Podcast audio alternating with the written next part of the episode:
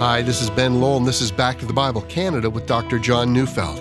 Well, we continue our series today, A New Nation. So let's turn in our Bibles to Genesis 47, verse 29 to 48, verse 7, as Dr. Neufeld brings us a new message entitled Last Words.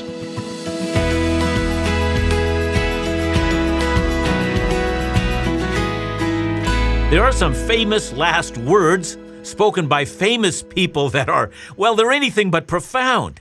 Jane Austen said, I want nothing but death, and then she died. Winston Churchill's last words were, I'm so bored with it all. Thomas Carlyle ended up by saying, So this is death. Well, and then he died. Humphrey Bogart said, I should never have switched from scotch to martinis, and then he died. And Karl Marx's last words, well, he said, Last words are for fools who haven't said enough. So, still arrogant, still willing to pour contempt on others to the very end. Well, contrast those words with the last words of Jesus. Luke 23 46 says, Jesus called out with a loud voice, Father, into your hands I commit my spirit. And when he had said this, he breathed his last. There's a contrast. You know, on the one hand, there are either bits of nothingness or words of despair, and on the other, such confidence in God. Well, not all last words are profound. Indeed, a great many of them are anything but that.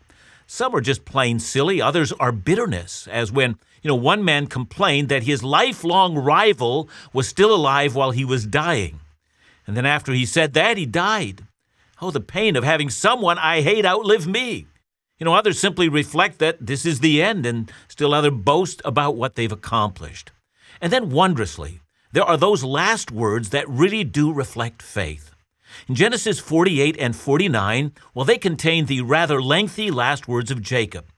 And these last words really are a reflection of the man he had become.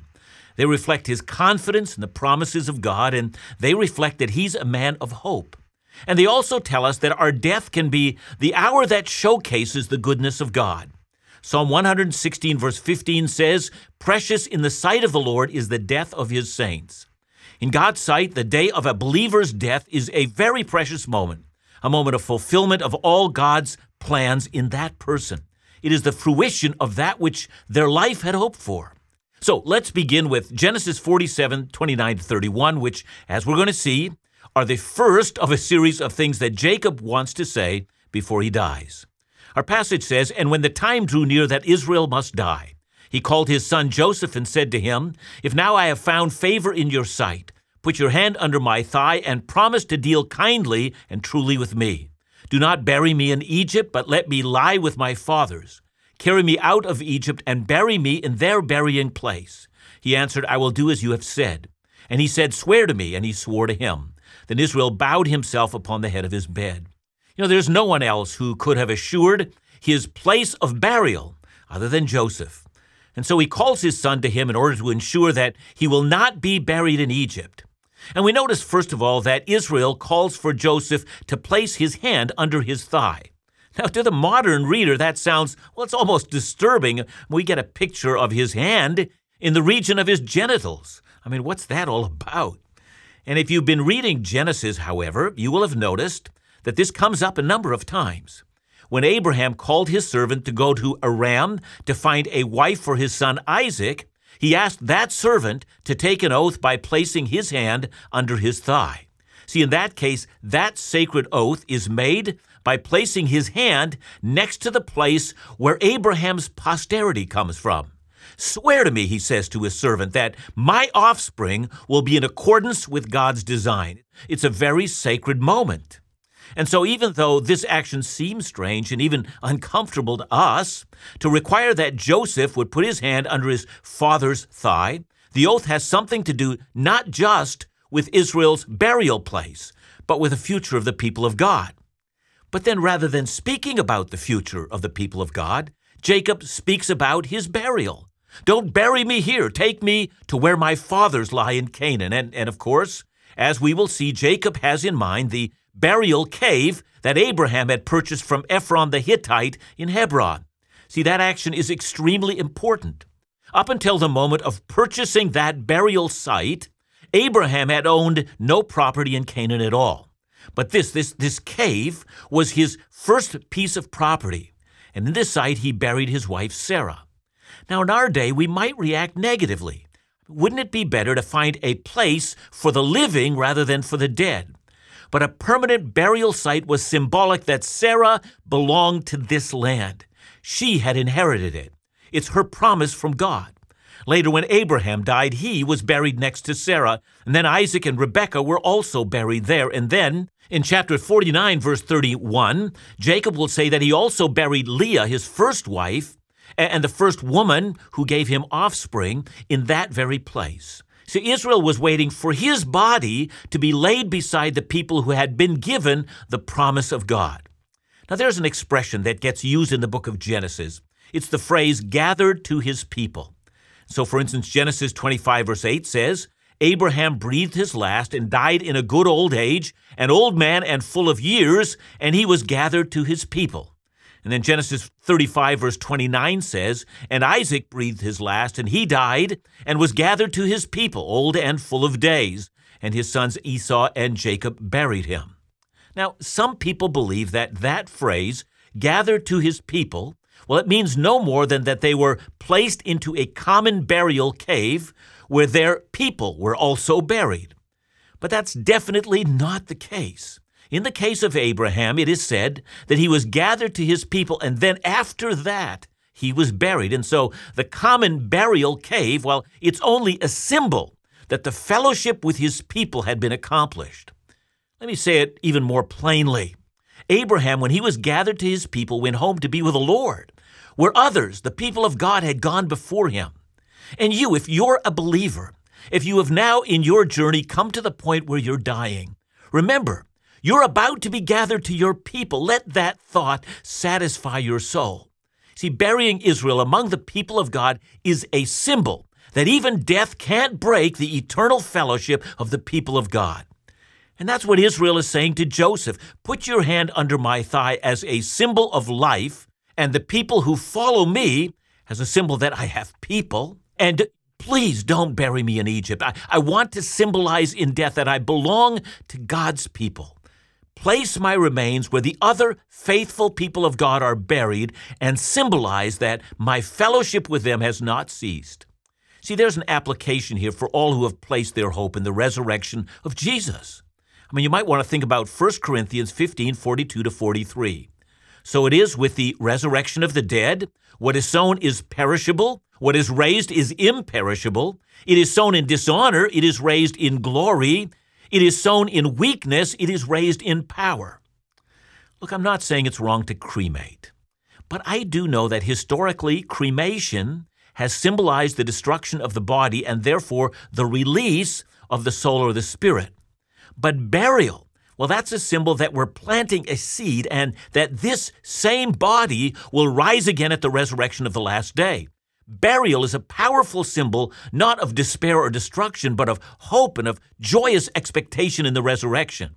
You know, as I think about my own death, you know, as I contemplate that, I want to say in my last words and in the disposal of my remains that I have believed in the promise of the one who cannot lie. I go to be with my people. Now, our text tells us that after Joseph had sworn an oath to his father, the aged Israel bowed himself on the head of his bed and worshiped.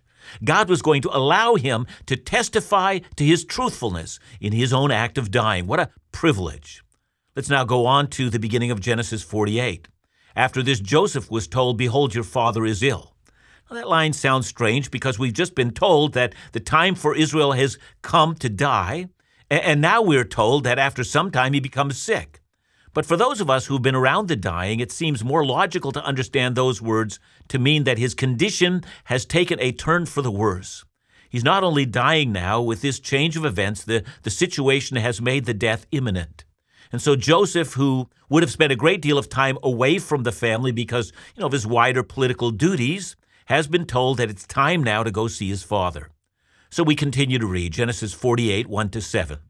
After this, Joseph was told, Behold, your father is ill. So he took with him his two sons, Manasseh and Ephraim. And it was told to Jacob, Your son Joseph has come to you. Then Israel summoned his strength and sat up in bed. And Jacob said to Joseph, God Almighty appeared to me at Luz in the land of Canaan, and blessed me, and said to me, Behold, I will make you fruitful and multiply you, and I will make you a company of peoples, and will give this land to your offspring after you for an everlasting possession. And now your two sons, who were born to you in the land of Egypt, before I came to you in Egypt, are mine. Ephraim and Manasseh shall be mine, as Reuben and Simeon are. And the children that you fathered after them shall be yours. They shall be called by the name of their brothers in their inheritance. As for me, when I came from Padan, to my sorrow, Rachel died in the land of Canaan on the way, when there was still some distance to go to Ephrath, and I buried her there on the way to Ephrath, that is Bethlehem.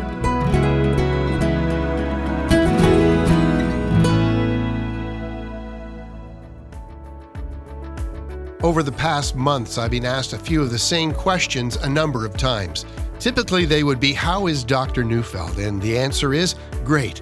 He's working from home for the most part, but well and safe. Another question is How is the ministry doing financially? Well, to that I say, God is good. He provides. Gracious partners across the country continue to give, and we're so appreciative. Times are uncertain, and we must tighten our belts, so to speak, but we walk in confidence. So thank you for staying in touch. Thank you for supporting in prayer. And thank you to those, including our monthly partners, who continue to give regularly. And for those who are not able at this time, we understand. Please keep praying for the ministry. To learn more about the Bible teaching resources available through the ministries of Back to the Bible Canada, or to support the ministry with a financial gift today, call us at 1 800 663 2425 or visit backtothebible.ca.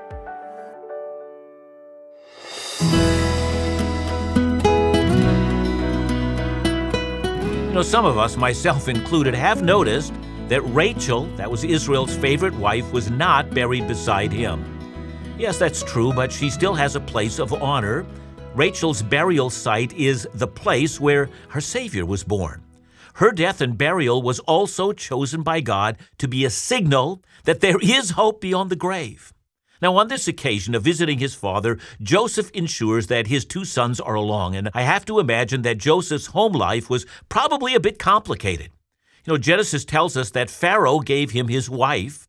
Her name was Asenath, and she was the daughter of a very influential Egyptian priest. And so we've got to imagine that she was raised in the paganism of Egyptian religious beliefs. And you have to wonder, how did that all work out? So Asenath was the daughter of a priest named Potiphera, and the Bible tells us that this man was the priest of On.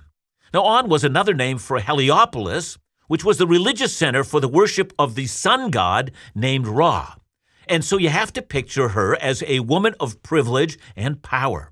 And so you have to see her as fully immersed in Egyptian religious beliefs, beliefs that gave her status in her culture. But the Bible mentions no details about her at all. Whether she came to believe in Joseph's God or not, we simply aren't told. But we have to imagine that for many years, that is, before his family arrived in Egypt, Joseph would have been the only one who would have held to the faith of Abraham, Isaac, and Jacob.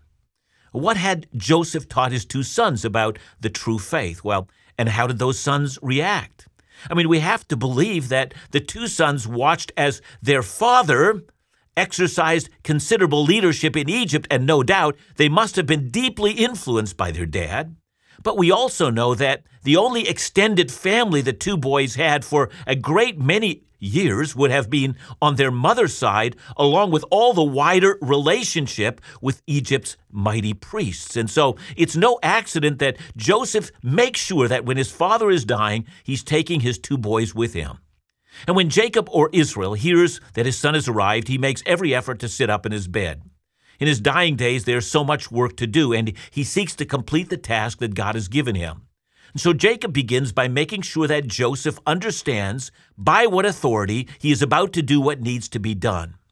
Unlike Abraham, Isaac, and Jacob, Joseph is not one of the patriarchs, and he had not received a miraculous divine revelation about the future of God's people. But Israel, his father, has. So Israel begins by recounting the first time that El Gibbor, the mighty one, or God, the powerful champion, or, or God, the mighty one in battle who vanquishes all his foes, that one appeared to him. It happened, said Israel, in Luz in the land of Canaan. Now, in fact, the name Luz was later changed to Bethel. And we also know that God appeared to Israel twice in that very place. You know, the first time was when he was still fleeing from his brother. He'd been sent by his parents to Padan Aram, and at that time, he was still young and single and full of himself. You know, on the way to Padan Aram, he came to Luz. He slept that night out in the open. That was his first encounter with God. He saw a massive staircase, angels coming down and going up, and, and at the head of the staircase, in some fashion, he hears God speaking to him. I am Yahweh. I am the God of Abraham and the God of Isaac. Yeah, that Isaac you've just deceived. And then, instead of confronting him with his sin, God gives him a promise. Your offspring will be as numerous as the dust of the earth. They shall inherit the land I promised Abraham, and in you and your offspring all the families of the earth shall be blessed. And that was his first encounter with God. And it was dramatic, and yet at that time, Jacob was still not yet ready for God. The second encounter at Luz happened 20 years later. And by that time, all the bravado has gone out of him. And he had come to surrender his life into the hands of God.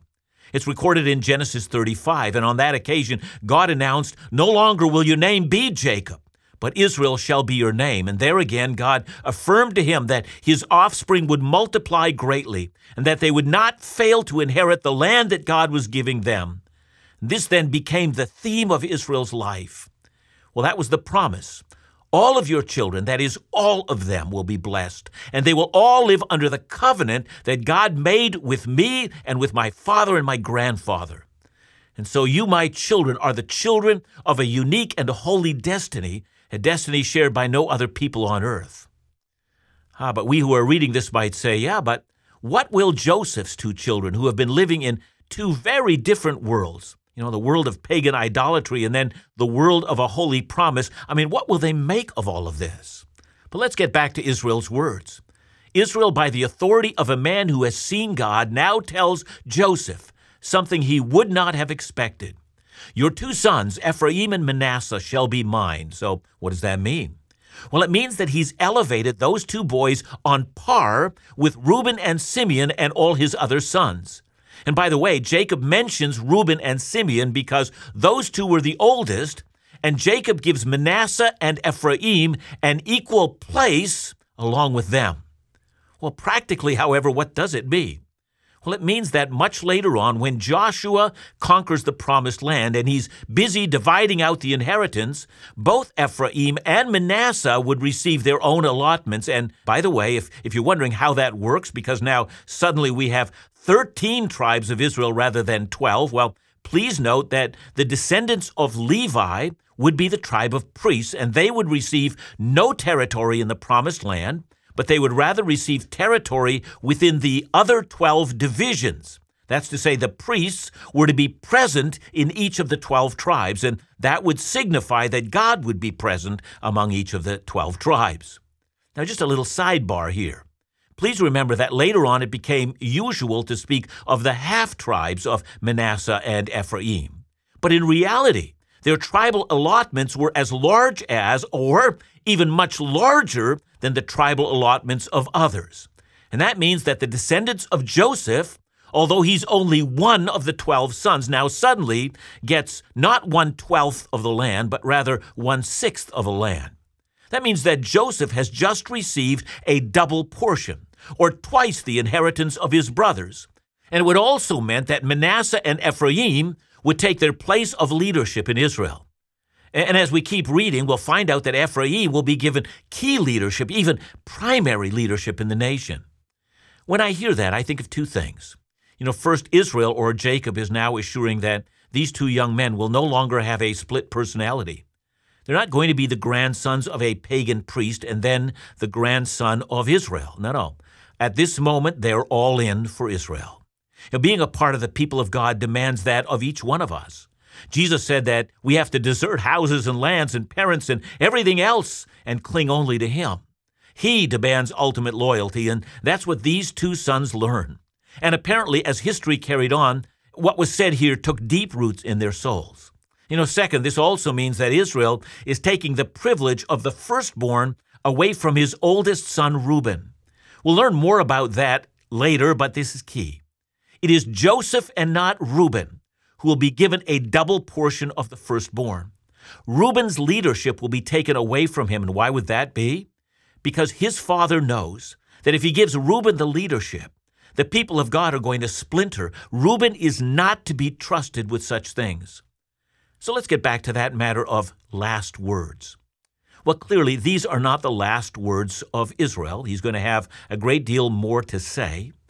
But all of his last words come out of the soul of a man who is filled with hope, even at the point of his death. What he said indicated that even at death, he was greatly concerned about the eternal plans of God, with the promises that God had made both to him and to Abraham and to Isaac, and to see how they would be fulfilled. Yeah, of course, he's concerned for his own family. That's normal and that's natural. But he is concerned for his family under the rubric or under the umbrella of the wider plans of God. Israel shows us that at this point in time, his heart is fully set on the promise. He wants his family to be what God has called them to be, and he also knows that they will, in the end, fulfill their purpose. And what do we learn from that? We should learn that our death reflects how we've lived. It reflects whether or not we still have hope at the brink of death, or whether we think we've actually come to the end. Israel's life teaches us that no one needs to go to death without their eyes brimming full of confidence and looking into the future and saying, It's just going to get better after this. What wonderful last words.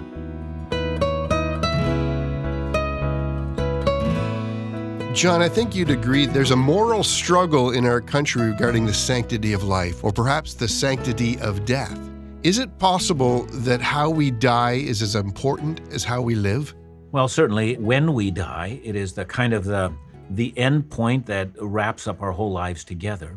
But we have to remember, I think, Ben, that if we die with a statement that life comes from God and is precious, uh, then we'll recognize that even the process of dying comes also from God.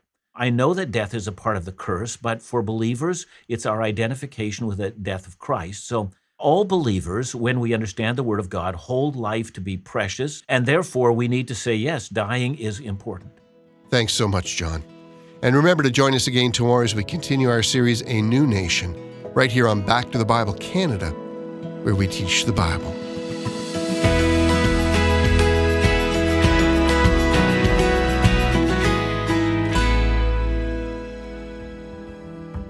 Hi, this is Ben Lowell, CEO of Back to the Bible Canada. You know, these difficult times, we're so grateful for those who stand with us, the ministries of Back to the Bible Canada. You've ensured that in the midst of distressing days, trustworthy, relevant, and accessible Bible teaching continues to be offered every day. We're so grateful for your continued prayers and partnership.